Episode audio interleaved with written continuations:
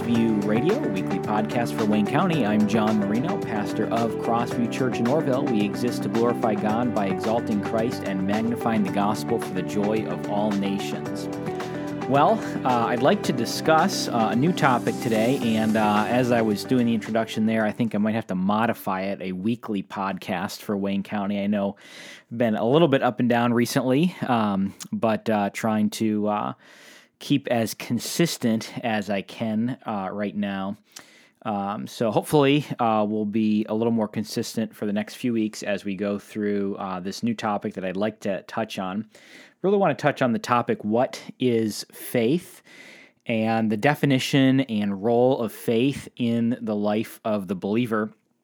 And part of the reason I've wanted to do this uh, for a little bit, uh, I actually want to do something on faith and repentance, uh, planning on doing uh, repentance in our uh, at, at, Crossview Church, uh, the afternoon service, um, some point later this year, possibly maybe on the podcast as well. But uh, for now, we'll uh, work on faith. And one of the reasons that I uh, wanted to, to, or another reason I wanted to touch on this topic was because we recently, as a church, have gone through um, Genesis 15 6 and some of the New Testament passages which deal with that verse. And of course, that verse is the verse about uh, Abraham believing the Lord and God counting it to him as righteousness.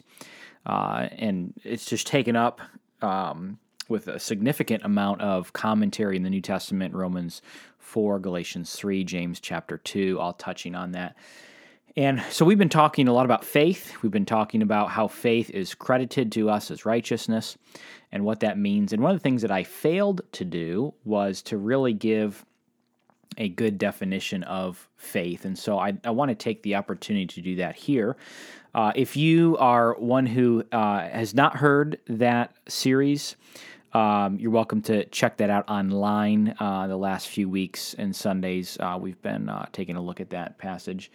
Um, and uh, if you have been in the church and listened to that, then you kind of have a little bit of background context. But either way, um, should be able to pick up with where we're going today. The verse Genesis 15 6 is pretty significant in the New Testament. Um, I want to give a summary from Galatians chapter 3 on the significance of this verse. And again, Genesis 15 6 is, and he, that is Abraham, believed the Lord, and he, the Lord, counted to him, Abraham, as righteousness. This is uh, justification. Sometimes it's referred to as forensic justification. We're simply declared to be righteous apart from our works. And Paul writes in Galatians 3 5 through 9 Does he who supplies the Spirit to you and works miracles among you do so by works of the law or by hearing with faith? Just as Abraham believed God and it was counted to him as righteousness. Know then that it is those of faith who are the sons of Abraham. And the scripture, foreseeing that God would justify the Gentiles by faith, preached the gospel beforehand to Abraham, saying, In you shall all the nations be blessed. So then, those who are of faith are blessed along with Abraham, the man of faith. What Paul is saying is that Genesis 15:6 teaches that we're justified by faith and not works, faith alone. Um, in case it's not clear that it applies to us and not just Abraham, uh, Romans 4 23 through 25 says, The words it was counted to him were not written for his sake alone, but for ours also. It will be counted to us who believe, who raised him from the dead, Jesus our Lord, who was delivered up for our trespasses and raised for our justification. In other words, um, the uh, righteousness that was imputed to Abraham can be imputed to us too. It wasn't just written for him, it was written for us uh, as well. So, for our purposes today, we really want to ask ourselves the question what is this faith that we continually refer to in Scripture? And um, what, what I'd like to do is start with Hebrews chapter 11 and verse 1, which says, Now faith is the assurance of things hoped for, the conviction of things not seen. This is uh, basic biblical definition of faith. Faith is the assurance of things hoped for, the conviction of things not seen. Uh, there are three aspects that I would suggest to us uh, that are commonly referred to as a definition for faith. Uh, I'm going to give you the definition uh, that John Murray gives. He says this quote, faith is knowledge passing into conviction, and it is conviction passing into confidence, end quote. So you have three aspects of faith you have knowledge, conviction, and trust. And all I want to do today is just touch on the first one, which is knowledge. And over the next uh, couple of episodes, we will plan, Lord willing, on touching on these other ones, conviction and trust. But we'll just simply talk about knowledge uh, as as the first one here today. You cannot have saving faith if you do not have knowledge. Uh, you must know certain facts if you are going to be able to respond to those facts. If you're going to trust in Christ, uh, you need to know who Christ is.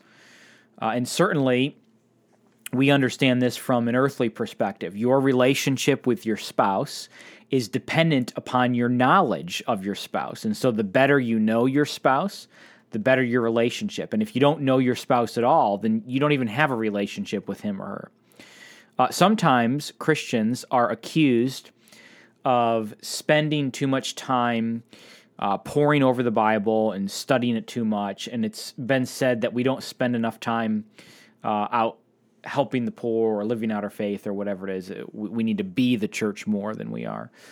Um, now, I, I will, I don't want to give a, a, full response to that, but just to say it, it is hard to broadly paint over a large group of Christians with a statement like that. Uh, we do need to understand that that sometimes there is some truth to uh, a claim like that. After all, James says that we should be doers of the word and not hearers only. Um, but but I would suggest that we also need to understand and recognize that there is an urgency behind theologically informed worship. Uh, so what I'm saying is that we don't want to exclude either one. We we want both. We want uh, behavior that is motivated by deep theology, by theologically informed worship. Steve Lawson has said, "Our worship of God will rise no higher than our knowledge of God." There is to be an urgency behind our worship of God, which requires a knowledge of God, which requires that we look to the Scripture. Uh, and when, uh, to, to, borrow an example from the Bible, when the woman uh, anointed Jesus with costly perfume, and when those present scolded her and said she could have used the money to feed the poor, Jesus said in Mark 14, Leave her alone. Why do you trouble her? She has done a beautiful thing to me, for you will always have the poor with you. And whenever you want, you can do good for them, but you will not always have me. And so uh, I would suggest that worship does not always need to be pitted against social action, but if it does, Jesus prioritizes worship. Uh, so I'm not really interested in giving you a ratio today of this much time reading your Bible and this much time uh, in the community, doing uh, helping people socially or whatever it might be.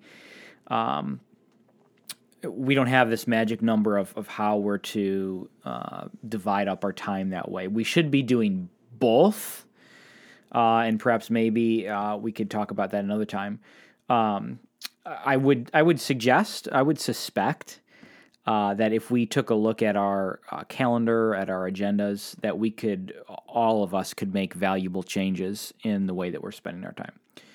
Uh, but this is getting a little bit beyond my point. The, the, the point today is to merely acknowledge that we cannot abandon our desire to know God better, and we cannot abandon our desire to prioritize the pursuit of knowing God the greatest commandment in all of Scripture is to love the Lord your God with all of your heart, soul, mind, and strength. If that is the greatest commandment, then we need to devote a significant amount of our time engaging in that. And the way to do that is through a knowledge of God. Um, while we do recognize that faith must ultimately get to the heart, because we want to emphasize that.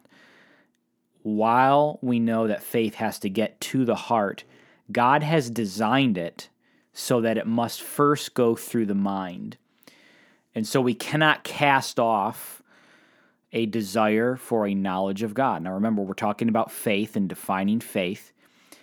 If you are going to trust in Christ and it's going to get to the heart level, it's got to go through the mind. Romans 10 is crucial for this. Verses 14 through 17 says this How then will they call on him in whom they've not believed? How, how is someone going to trust in Christ if they don't believe in him? And how are they to believe in him of whom they've never heard? They've got to hear about Christ first if they're going to believe in him, right? And how are they to hear without someone preaching? And how are they to preach unless they are sent? As it is written, How beautiful are the feet of those who preach the good news. But they have not all obeyed the gospel. For Isaiah says, Lord, who has believed what he's heard from us? So, faith comes from hearing, and hearing through the word of Christ. So, for us to get to the part of faith that involves the will, which is what we typically most often think of faith as the part, the volitional aspect where our will is involved, the trust aspect. For it to get there, it first has to go through the mind. You can't just have a faith in nothing. You can't just say, I'm trusting something to rescue me. You have to trust in Christ to rescue you. And that's what Romans 10 says. Faith comes from hearing and hearing through the word of Christ. If you don't have the word, you can't hear the word. And if you can't hear the word, you can't have faith. So, knowledge is involved in our faith. You have to know what you're trusting in. You have to know Christ. You have to know what he has done. Uh, if this were unnecessary and you did not need to know, then preaching would not be needed. The whole point of preaching is that people would hear the word. So we need to have knowledge, okay? But let me ask this question to kind of push this a little bit further. Um, what is the content of that knowledge? And how much knowledge is enough? For example, do we need to understand angelology? Uh, that is the theology and doctrine of angels. Do we need to understand eschatology? That is the doctrine of the end times before we can be saved uh, how much knowledge is enough knowledge to be saved? Do we have to have read the whole Bible? Do we need to know and be able to doctrinally defend everything in Scripture?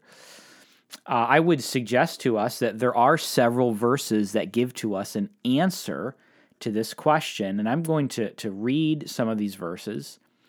And these uh, verses are going to tell us what is necessary to come to Christ. So the first one is going to tell us this we need to know, we need to have knowledge that salvation is through faith and not works. And the verse for this is Galatians 2:16. And that says this: Yet we know that a person is not justified by works of the law, but through faith in Jesus Christ.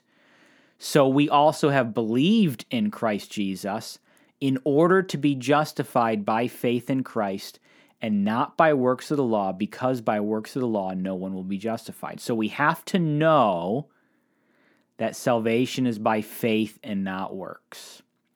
We also need to know, secondly, that Jesus was raised from the dead. We need to believe in, or at this point, we're talking about just knowledge. We need to know that Jesus was raised from the dead. Romans 10 9. If you confess with your mouth that Jesus is Lord and believe what? What, what is the content of belief? And believe in your heart that God raised him from the dead you will be saved. If you believe that God raised Jesus from the dead, if that is the content of your belief, you know the resurrection has taken place, you'll be saved. We also need to know that Jesus is God. John 8 24. I told you that you would die in your sin, sins, for unless you believe that I am He, you will die in your sins. You have to believe that Jesus is God. You have to know who Christ is. Next, you must know that Jesus is the Messiah. John 20, 31. These are written so that you may believe that Jesus is the Christ, which is the Messiah, the Son of God, and that by believing you may have life in his name. So we are to know that Jesus is the Christ or the Messiah, and that when we believe that, we have life in his name. We also need to know that God exists and he rewards those who seek him. Hebrews 11:6. Without faith, it is impossible to please him. We cannot please God apart from faith. For whoever would draw near to God must believe that he exists and that he rewards those who seek him. So whoever would draw near to God, you want to you want to be close to God. You want to have your sin removed so you can be close to God. Whoever would draw near to God has to believe that God exists and that he rewards those who seek him. I would suggest one more thing that we need to know, and I think it's implied by all of these passages. And the implication is that we have a need. Uh, we need to know that we are sinners in need of faith in this Messiah. The point of all of this is to say that we cannot have true faith if we do not have knowledge, and that knowledge needs to be of a certain content. It's not a guess, it's knowledge. It's also important to understand that this component of faith, which is the component of knowledge, reminds us that faith and reason are not opposed to one another. Why is faith reasonable? Because it's founded upon the sure word of God, not upon some wish upon a star. Knowledge means that it is not a leap in the dark, according to Hebrews 11.1. Faith can and does make us go against our senses. Um, when Abraham was presented with God's promise, he had in front of him evidence of his experience, which said he could not have children, um, he also had in front of him the evidence of God's word. He believed God's word even when it went against the evidence of his experience. This is what faith is it is not a blind leap in the dark, it is confidence in the revealed word of God. That's the evidence. The evidence is God's word. Trusting in Christ is not a blind leap in the dark. We have the word of God. It has all been given to us in the Word. The question is whether or not we will trust in it. And by God's grace, we'll continue to look at this idea of faith over the next few weeks and see how it is more than just knowledge. It is also conviction and confidence. If all we have is knowledge, that is insufficient. So, so we're going to conclude this today, but I'm not suggesting that this is all that faith is. We're just saying that this is part of what faith is. We have to know who Christ is. And, and we'll see this as we continue on in James 2, where um, James writes that the demons believe and shudder. I mean, the, even they have a knowledge of God. So, knowledge is necessary for salvation, but it is not sufficient in itself. If all we have is knowledge, that is insufficient. We must actually believe it and trust it. And Lord willing, we'll see this as we continue. Thanks for listening to Crossview Radio. I'm John Marino, pastor of Crossview Church in Orrville. We meet Sundays at 10 a.m. at the Orrville YMCA. To find out more about Crossview Church, visit us online at crossvieworville.com.